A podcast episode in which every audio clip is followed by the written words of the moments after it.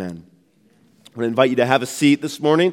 As you do, I want to welcome you. It really is a joy to be worshiping uh, with, with each of you and making much of our Lord and Savior. Uh, he is worthy of honor, and uh, we're going to look at that again a little bit more in depth this morning. Um, before we jump into our text, though, I do want to dismiss Hubtown kids. So if you're uh, ages three up to fifth grade and you want to be a part of uh, what's going on in Hubtown kids this morning, you can head forward uh, now. To my left are going to be ages three to five, and that's going to be with uh, Mr. Chuck and Mrs. Paula, and uh, they are part of the Blue Station. They're going to be learning some great things this morning. But if you're ages six to fifth grade, you're going to go to my right, and everybody just gets up and leaves. I know some of you are, are worried that you could go, you, maybe you think you might be safer in there, but I rest assured I'll take good care of you in here. I don't have pretzels and uh, apple juice, but, uh, but we'll make it through somehow. You heard, uh, you heard our, uh, our brother Brad talk about what, what uh, Hubtown Kids Grace Station is going to be learning this morning. And I want to just go ahead and throw this out there as well because I, I don't want you to ever forget that it's not their job to teach our kids about Jesus. It's not their job. It's your job to do that. And, uh, and so we want to find ways to, to help you do that. And, uh, and by the way, if you don't have any kids here this morning, well, the, the pressure's not off of you. Uh, you still have some pressure on you because as a church, God has called each of us to, to strengthen and edify and, and challenge and help the rest of us. And so one of the ways you can do that practically, how many of you guys like practical handles? How, can, how we can put our hands uh, on and just get a, you know, get, get a grip and start to move forward? I'm sure that you do. One of the ways you can do that is by asking our kiddos this question How and why did God create us? How and why did God create us? It's been a joy to ask kids these types of questions. Every week we introduce a new question to them, and it's been a lot of fun to try to stump them. And honestly, I've not been able to stump them, nor have we been able to stump the kids that aren't even in that class. They're learning, uh, the younger kids are learning anyway. Here's how God created us male and female in his image to glorify him. So, how and why did God create us? God created us male and female in his image to glorify him. So, if you see a kid this afternoon, maybe in your life group, uh, maybe, at, uh, your, uh, maybe at your school group sometime throughout the week, you might want to just ask him, hey, how and why did God create us? And if you forget the answer, you can text me. Uh, but let's move on. By God's providence, we are uh, finding ourselves in Mark a long chapter, but it's been full of, of great information. Uh, last week, we left Jesus in the hands of his captors, those who would arrest him. We left him there. He had just finished praying with, or they were sleeping. He was praying. And now he's been arrested, led by a band. Uh, leading the band of arresters was Judas himself, one of the twelve. I think about the state that Jesus finds himself in this morning. I think of this Isaiah 53, verse 3. Speaking of our Lord and Savior as a prophecy, it says, He was despised and rejected by men, a man of sorrows and acquainted with grief. And as one from whom men hid their faces, he was despised, and we esteemed him not. This morning, we begin to see a little bit more, colored a little more in depth, what the despising of Jesus prophesied long ago by Isaiah, uh, by Isaiah. You get to see a little clearly what that was actually going to look like. To despise simply means to regard as negligible or worthless. To despise, to regard as negligible or worthless.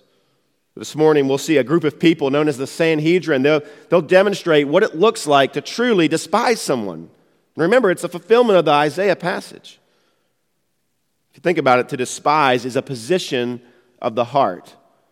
In a sense, it's the act of the eye, right? You can despise somebody with your eyes. But it doesn't just end there. To despise someone is a position of the heart, it's an act, in a sense, of the eye. But it never stays there, it always progresses to something much worse. We might despise someone in our hearts, but we dishonor them with our lips. We dishonor them with our hands.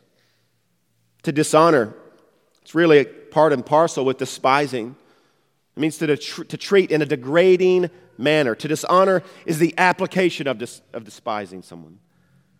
Remember, it's an act of the heart, Despising is, dishonor is an act of the lip or even of the hand. The opposite of all of these things, of despising and dishonor, would of course be to honor.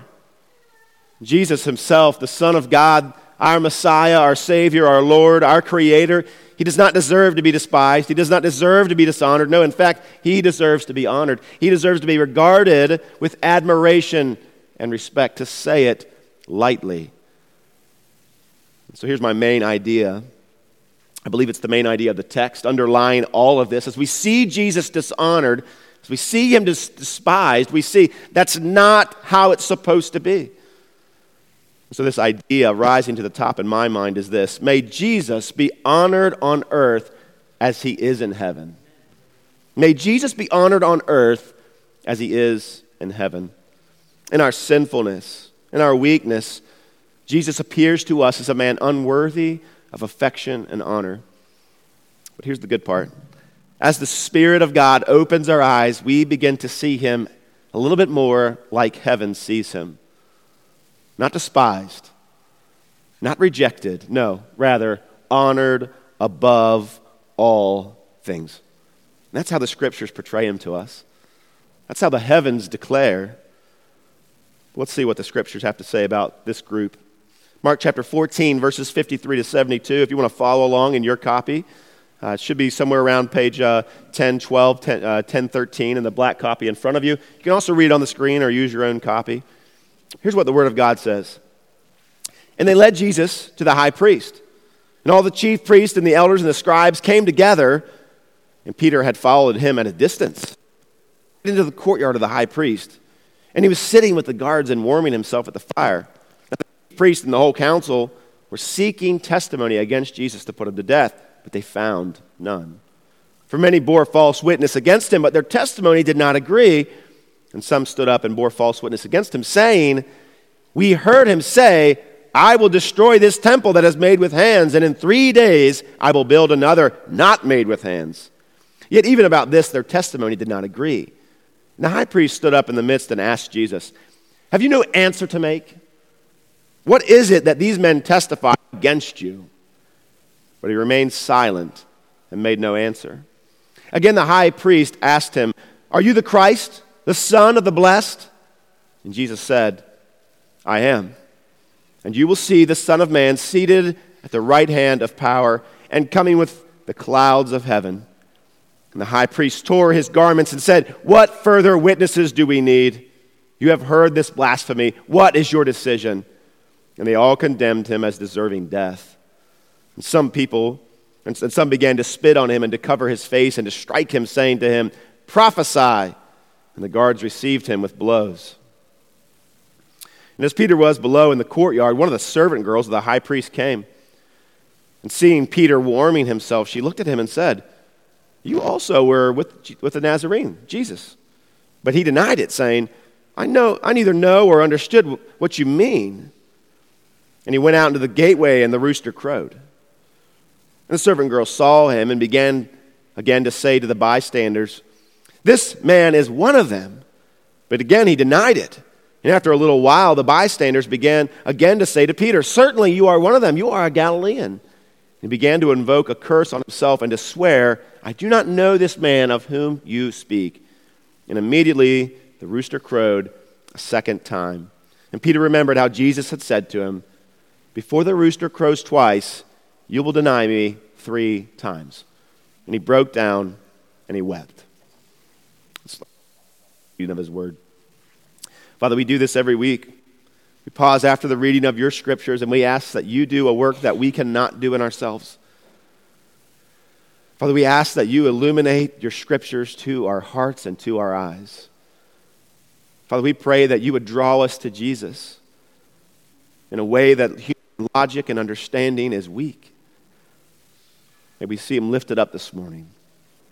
Father, may we see him the hero and not ourselves. May we not despise Peter, but may we honor Christ. And we ask that all these things be done in your name. Amen. This morning, I want to point out three things. We've got the Sanhedrin that are gathering, and I want to show you the Sanhedrin's hatred for Jesus demonstrated in three different ways. They despised Jesus, And their despising of Jesus led them to dishonor Jesus in three areas. The first is integrity. They dishonored him in his integrity. They hated him so much, they wanted to speak against his integrity. They don't stop there, though. They try to destroy his integrity and move on to his own identity. The true identity as the Son of God. They'd like to disprove that, they'd like to destroy that. So they move from his integrity to his identity, and they end with attempting to destroy his body. First place I want us to look at is in verse 55, as we try to understand this dishonoring of his integrity. The scriptures say that now the chief priests and the whole council were seeking testimony against Jesus to put him to death. I want to just help you understand what's taking place here. The chief priests and the whole council, this is the, the Sanhedrin. Sanhedrin is a group of 70 Jewish leaders, 70 priests and scribes, leaders that would come together. If you would think of them as the, the high Supreme Court uh, uh, Israel. It's the Supreme Court in a sense. Here, Jesus is paraded before them. Says it's taking place at night, which, by the way, is illegal for them to do so. It's not only illegal for them to meet at night, but it's illegal for them to be meeting on a feast day, which both of them are, are taking place, so they're breaking the law, their own law. They should be brought before the Sanhedrin, but there's not much left of it. Speaking of what's left of it, it's nighttime, and perhaps not all of them are there. We know this that in order for the Sanhedrin to actually accomplish any sort of business, they would have to have a quorum similar to a Baptist church, right? Business meetings. What is the quorum for the, for the 70? Well, it's only 23. And so we know at least 23, perhaps all of them, are gathered there this night for this illegal activity, this illegal trial of Jesus Christ. They're seeking a testimony against him. You might have heard the idea of and embrace here in the United States of America, and that is that justice is blind, right? Well, not justice in the Sanhedrin, not in the first century, not, as it, not on this particular night as Jesus is dragged before them. No, they in themselves are seeking a testimony against Jesus. And the way that this is worded helps us to understand that their intentions are quite dishonest. They're not trying to give Jesus a fair trial. They're gathering in the cover of darkness with evil intentions. And as Judas had premeditated Yet, in all of their seeking, it says that they were not able to find a testimony against Jesus. Remember back in Isaiah 53, verse 7, it says, the prophecy of Jesus, it says that he was oppressed, he was afflicted, and yet he opened not his mouth. Like a lamb that is led to the slaughter, and like a sheep that before its shears is silent, so he did not open his mouth. Here's the idea Jesus is blameless. Jesus doesn't need to defend himself verbally. Though attacks come at him, they are unable to stick to him. Things that are said of Jesus don't actually stick. It's interesting, pastors in the local church, this might be helpful for you to know. I know this all too well.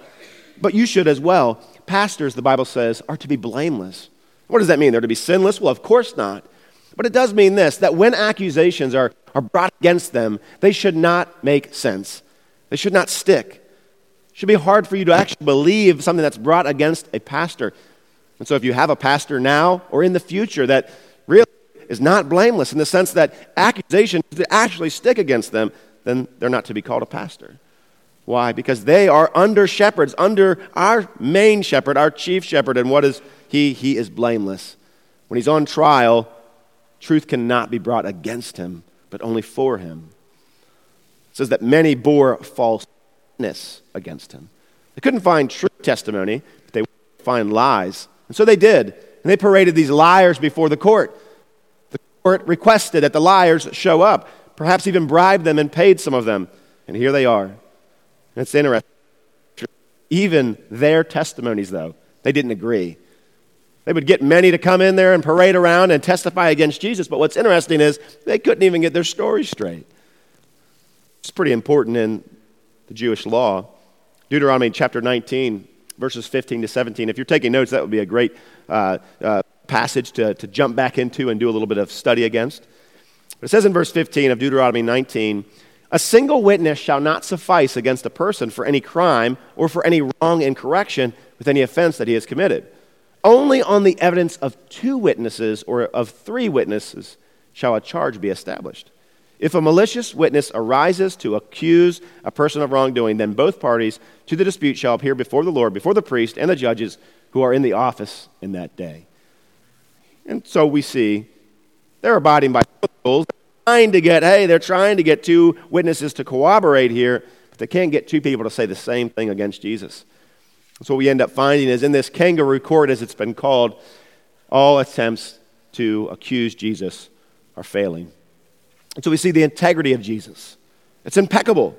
In all his existence, from eternity past unto eternity future, Jesus has never one time disobeyed the will of the Father.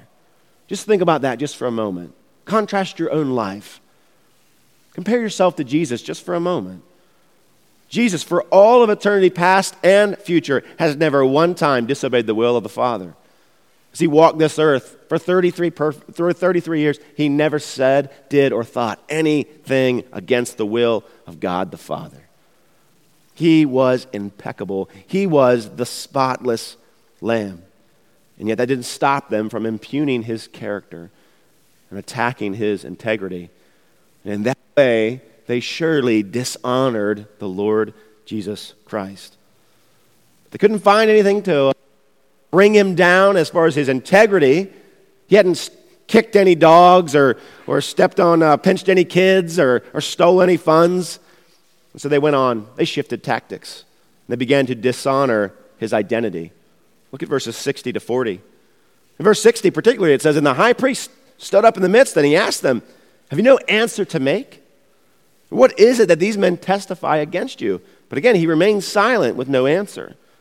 Remember, that's in fulfillment of Isaiah 53. The, the high priest then shifts gears and says, Again, are you the Christ, the Son of the Blessed?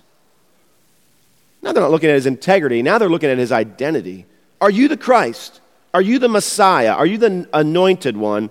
Are you the Son of the Blessed? Well, the Son of the Blessed is a way that they can honor God. They can honor the name of God and not commit blasphemy. They're, they're, they're maybe being a little bit too uh, protective. They say, the Son of the Blessed. It's a way to say, Are you the Son of God? And Jesus responds finally to them in verse 62. He says, I am. And you will see the Son of Man seated at the right hand of power and coming with the clouds of heaven. In other words, what Jesus is saying as he responds here is, Yes, I am, in fact, the Son of God. He's saying, I came from heaven, and I'm going to go back to heaven. With his coming on the, on the clouds, he's basically saying, I'm appointed as judge over all of the earth. If you think about Jesus riding on the clouds, it's not like just having a good time up there, like it's some sort of a roller coaster, Six Flags experience for him, and he can do that, and so he does. This idea that Jesus rides on the clouds really harkens back to the Son of Man.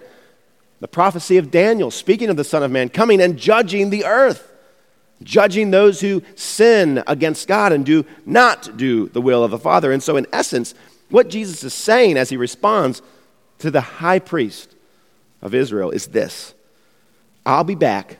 This isn't the last time that we're going to see each other in court, but the roles are going to be reversed when I come back. When I'm riding on the clouds and you're on the earth, you're going to find in the dirt, right? He's saying, I will be back to judge you.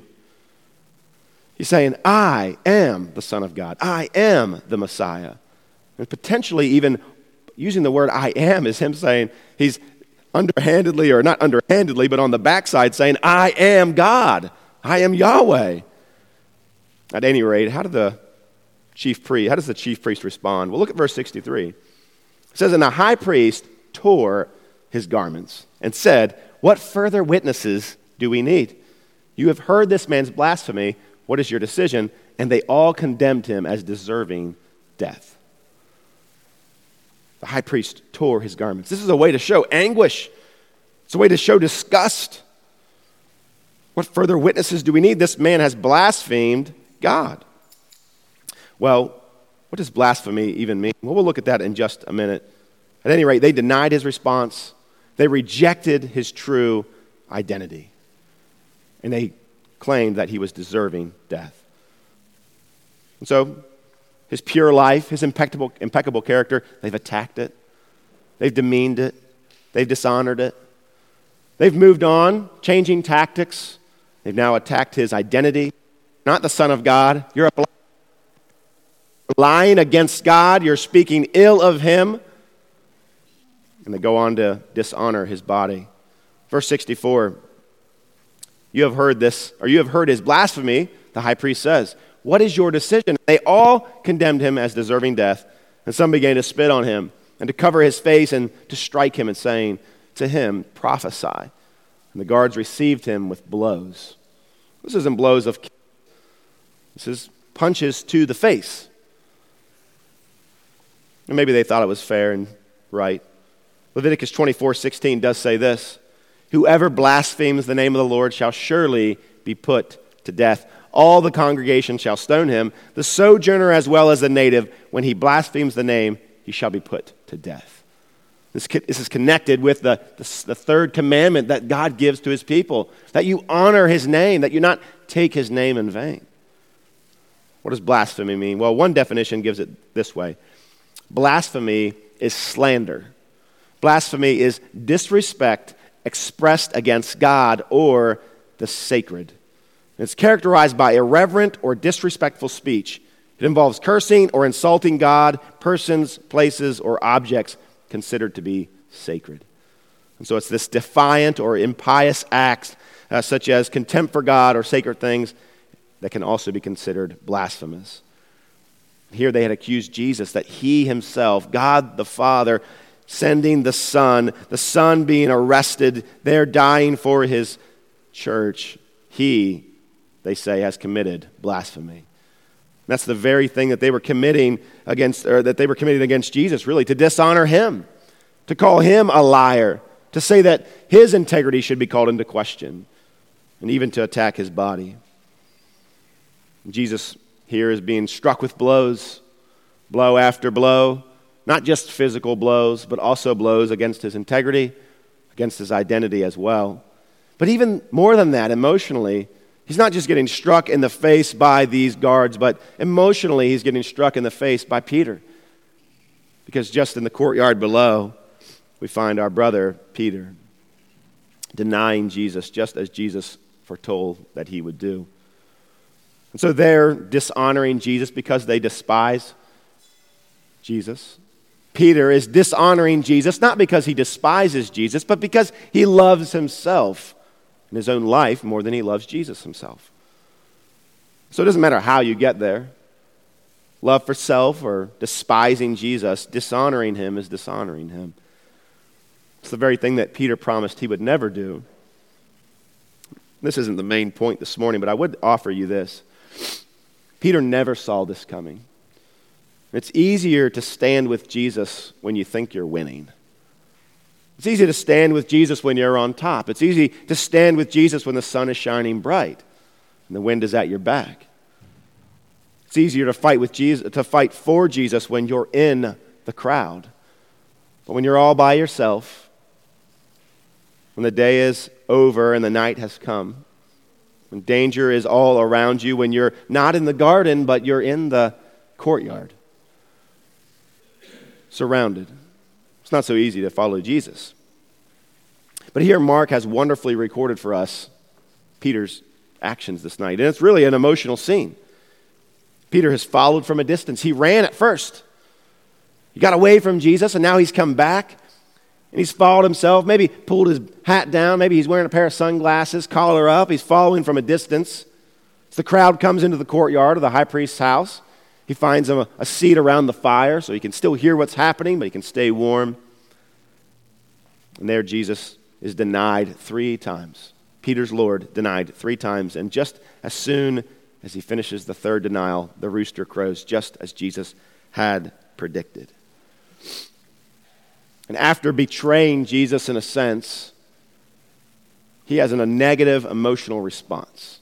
He hears the rooster crow. He's reminded of his Savior. His Savior had prophesied that this would take place, that his Savior even prophesied that I'll meet you in Galilee. But now, it's a painful experience. Here we read that he weeps. Another gospel account says that he weeps bitterly. It's a painful experience for him. I find it interesting to compare the emotional response of betraying Jesus. Judas betraying Jesus and Peter's betrayal or denial. What's the difference between the two? We assume that Judas had some sort of remorse, regretted this action. He responds quite differently than Peter. 2 Corinthians chapter 7 verses 10 through or 8 through 10 give us a little idea of why. It says this, "For even if I made you grieve with my letter, I do not regret it." It's Paul speaking to the church at Corinth. He had sent them a letter correcting them. They had sinned. There was sin in the camp and he was correcting them. And he was pretty harsh with them. And he says, "I see that I've grieved you." And that grieved me, he said, but only for a little while. Verse 9, he says, As it is, I rejoice, not because you were grieved, but because you were grieved into repenting. Because the grieving in your heart helped the Spirit, to, or the Spirit used it to, to change your heart. He says, For you felt a godly grief, so that you suffered no loss through us. For godly grief produces a repentance that leads to salvation without regret whereas worldly grief produces death. I can't help but think that these verses are actually in Paul's mind, as he's writing these out, in his mind is maybe Judas and Peter. he sees the life of Judas. Judas also grieving, brokenhearted that he had sinned against his master, and yet where did his worldly grief lead him? It led him to death despondency. He ended his own life. And yet, in contrast, we see Peter's godly grief. And how do we know it was godly? Because it led him to repent. At this point in the story, yeah, I'm, we don't know this, but we know that Jesus said that he would. He actually says, Peter, I've prayed for you. And when you repent, when you turn around, strengthen your brothers. Also, well, I've read the end of the book, so maybe you should as well and not wait till Easter. But at any rate, Jesus knew Peter would repent. He knew that he would turn again, and in fact, he did. But he still wept bitterly. He still had incredible grief in regards to that night. I wonder if Peter could do it all over again. I wonder if he could, if he could go back. What would he do differently? What would he say? What would Peter tell us in regards this morning to Jesus' identity, and Jesus' integrity, and of Jesus' body? Would he honor Jesus or would he dishonor him? Well, I've kind of set you up, right? Well, we know exactly what Peter would say. Why? Because he has said it. The Spirit has recorded it for us and inspired it even. And so I want to take just a few moments this morning the end of our time on the second half of this sermon here. And I want you to see Peter's rebuttal or Peter's address to these three instances, these three dishonorable acts that the Sanhedrin had uh, given against Jesus. And so, Peter's second chance regarding Jesus' integrity. In Acts chapter 2, verses 22 to 24, we read this. It's, it's the day of Pentecost. Peter stands up. Many are gathered around. The Spirit has descended on the church. Really, it's born in that moment. Peter stands up, and what does he say? He says, Men of Israel, hear these words. Jesus of Nazareth, a man attested to you by God with mighty works and wonders and signs that God did through him in your midst, as you yourselves know. This Jesus, delivered up according to the definite plan and foreknowledge of God, you crucified and killed by the hands of lawless men. God raised him up, though, loosing the pangs of death, because it was not possible for him to be held by it. What's Peter's Christology? as it relates to Jesus' sinless identity or integrity? Well, Peter wants to be clear that Jesus was betrayed by who? Lawless men. He was betrayed by lawless men. This is what Peter wants us to know. If Peter had been so bold that night as he was warming himself by the fire, when he heard them impugning the character of God, the Son, he would have stood and said this, but he wasn't there that night. He wasn't in that place. And yet, in Acts 2, on the day of Pentecost, he was ready. He wouldn't miss this opportunity. He wants us to see this picture. There, Jesus was killed by lawless men. And if you had this scale, and Jesus were to be weighed by the law on one side, and the actual law were to be placed on the other side, how would it pan out? Would the law be heavier, or would Jesus, or would they be equal? That's kind of the picture here. how will this scale work out? Well, Jesus is, or Peter is standing up and saying, hey, Jesus did not get a fair trial according to the law. No, these men were lawless. When they were weighing Jesus against the law, they didn't use the law, they used something else. They used deceit, Peter wants us to know. They were lawless. They went outside the law, and that's how they attacked our Lord and Savior. That's just a little bit of helping us to see what Peter understood Jesus' true integrity to be like. But he doesn't leave us any doubt. In 1 Peter chapter 1, verses 18 to 19, that'd be a great scripture to write down and think about this. The apostle that we've read about these last few months as he denies the Lord and Savior Jesus Christ, he, turn, he then turns and he writes 1st and 2nd Peter. So it'd be really interesting for you to do a, a study, a character study on this guy, Peter. But in verse 18 and 19 of chapter 1, 1 Peter, this is what we read Knowing that you were transformed from the futile ways inherited from your forefathers, not with perishable things, such as silver or gold, but with the precious blood of Christ, like that of a lamb without spot or blemish. And Peter's saying, Hey, you have been redeemed. You've been purchased back, church, and you've not been purchased back by some piece of gold or silver, but you've been purchased with the precious blood of Christ, that Lamb of God who takes away the sins of the world, whose blood was without spot or blemish. He's speaking of Jesus' integrity, of his character, of his character. Relating to the law, Jesus was blameless. He was spotless, without blemish. Peter had the opportunity to set the record straight regarding Jesus' integrity. He had kept his mouth shut that night. He denied that he even knew this criminal, Jesus. But in 1 Peter and Acts 2, we see he takes the opportunity to strengthen the church and to correct it. And so he speaks of Jesus' integrity, but what of Jesus' identity? Does, does, does the Apostle Peter have anything to say about Jesus' identity? Well, he does. In fact, Jesus uh, is, is thought of so high by Peter that, that Peter has some of the richest and highest Christology in all the New Testament. That means we get our clearest, highest teaching about who Jesus was and his divine nature from Peter. What does Peter say? If he had the opportunity to, to address the, the chief priest that night, if he hadn't been so cowardly, if he hadn't loved his own life more than he loved the honor of his Lord, he might would have stood up and said something like what we find in 2 Peter chapter 1 again, but this time verses 16 and 18. This is what Peter says to the church and to us. What he would have said, I think, if he had given the chance again to speak to the Sanhedrin. He says, For we did not follow cleverly devised myths when we made known to you the power and coming of the Lord Jesus Christ, but we were eyewitnesses of his majesty.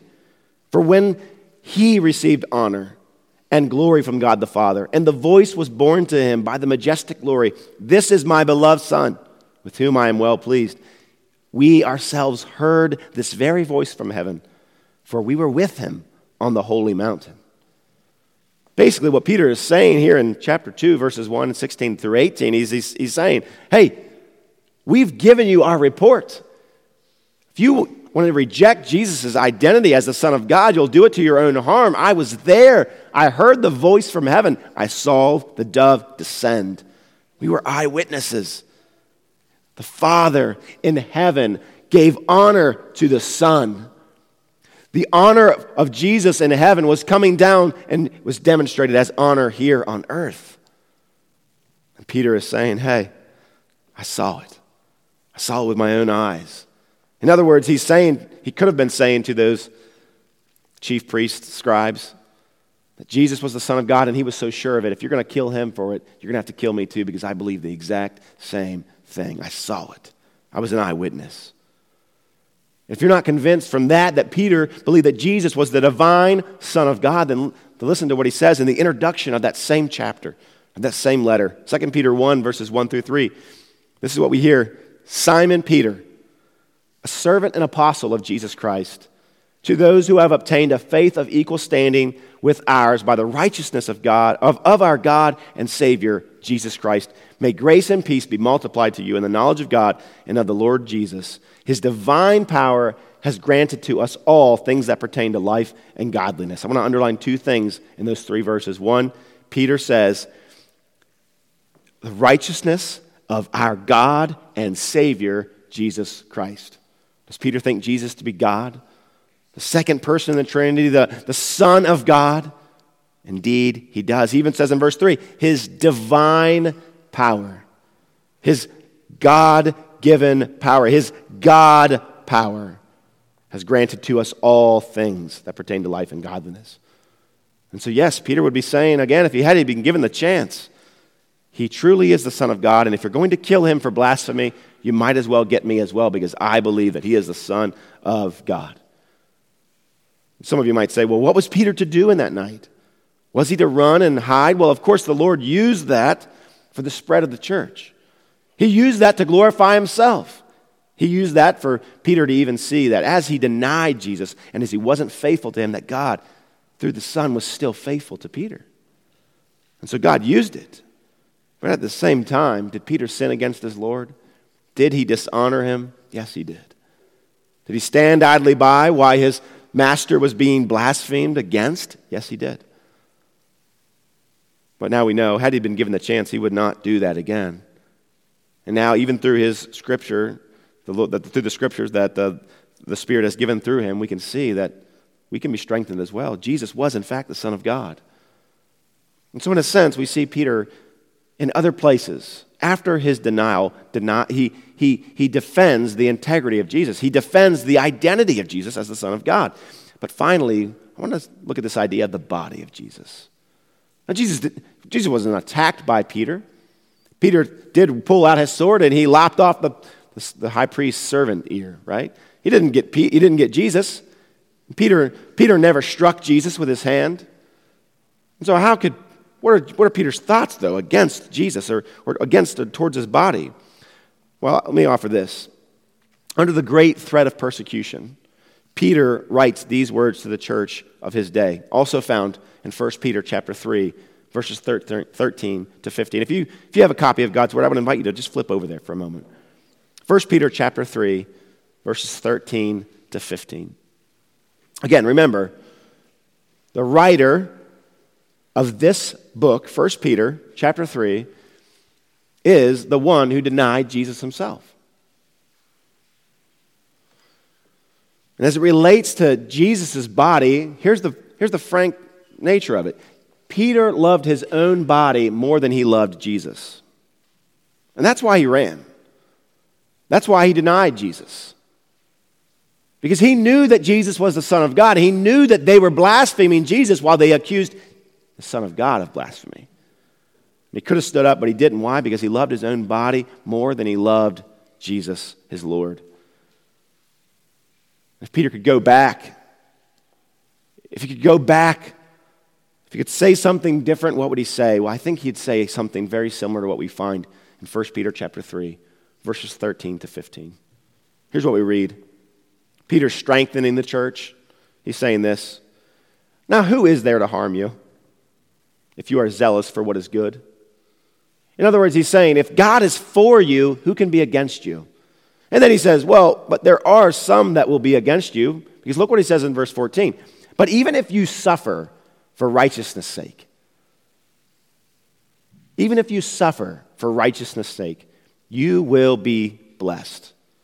Have no fear of them, nor be troubled, but in your hearts honor Christ the Lord as holy, always being prepared to make a defense to anyone who asks you for a reason for the hope that is in you. I want you to think about that. We don't have enough time to really unpack this this morning. But this will be a great opportunity for you to get alone with God this week and look at this passage and consider the testimony of Peter and how it's changed. Do you see what he's saying? He's saying there's real danger in life. He's speaking to the church, and by extension, he's speaking to us. He's saying there's real danger in life. You might really suffer for righteousness' sake. You might really suffer as you follow the Lord and Savior. He says this, but do not have any fear. Do not fear what they can do to the body. Do not fear what they can do to your own integrity, testimony, and reputation. Do not fear what they can do to your identity. It's secure in Christ. He says instead, no, do not fear, but in your hearts, honor. in your hearts honor. Do not despise honor Christ the Lord. And honor him as what? Honor him as holy. Honor him, him in his rightful place as God. And in turn, he says, always be prepared. For what? Be prepared to make a defense to anyone who asks you for a reason for the hope that is in you. I believe Peter was asked in a way that night that very question Are you with Jesus? Do you have a hope in this man? Have you been following him? Is your heart aligned with his philosophy and teaching? Peter denied it. He wasn't ready, he wasn't prepared. He dishonored the Lord. But now, in turn, what is Peter saying to us? He's encouraging us to not consider our own bodies and our own lives as more precious than Jesus's. What he's saying is hey, Jesus suffered. He suffered for you. And because in, in his body he suffered for you, you also should be willing to suffer with him. I think what Peter's saying is hey, I wasn't ready last time. Church, I wasn't ready, but I will be next time. And I want you all to know you need to be ready too. You need to be ready to give an answer, to honor the Lord in your heart, and give an answer when the time comes. Verse 17, I think, is spoken from experience. I know that it is. Verse 17 of 1 Peter 3, he says, For it is better to suffer for doing good, if that should be God's will, than to suffer for doing evil or to avoid evil. It's better to die standing with Jesus than it is to live having denied him. That's what, that's what Peter's saying. It's better to die standing with Jesus than to live having denied him. And I, I know that you can trust this. Why? Because Peter has walked that, he's lived that. You say, wouldn't it be better to live? Yeah, Peter's saying, no, it wouldn't. I denied my Savior. It crushed me. The way that I dishonored him, I, in that moment, I believe the Spirit of God allowed Peter to see into heaven a little bit more, to see back to that holy mountain, the honor that had been bestowed on Jesus. And he realized that he had dishonored his master. And the honor that had been given the Father, or from the Father to the Son in heaven, was not taking place on earth, at least not in Peter's life. And he says it's terrible. He says it's, it's better to suffer instead. It's better to suffer for doing good. It's better to suffer standing with Jesus. So, Peter's saying, I wish I had a do over, maybe. I wish I could go back and do all this over again. And we see that if he could go back, what would he say? Well, he would tell us a little bit more about Jesus' integrity. Oh, he's the spotless lamb. I stand with John. He takes away the sins of the world. Well, Peter if you could go back, what would you say in regards to Jesus' identity? Oh, he is the Son of God.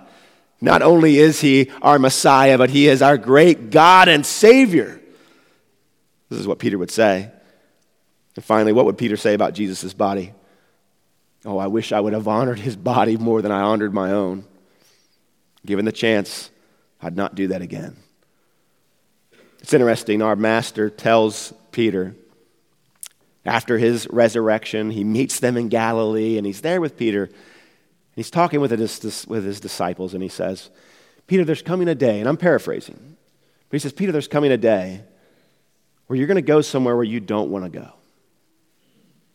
He kind of locks in with Peter, locks eyes, I imagine, and, and there's no communication error here. Jesus is clearly communicating with his eyes and with his mouth exactly what's going to take place in Peter's life, and Peter knows he's speaking of the cross. He says, Peter, you, you used to be taken as a kid where you wanted to go, but there's coming a day where you're going to go and be led where you do not want to go. And he also says that your, your hands are actually going to be stretched out.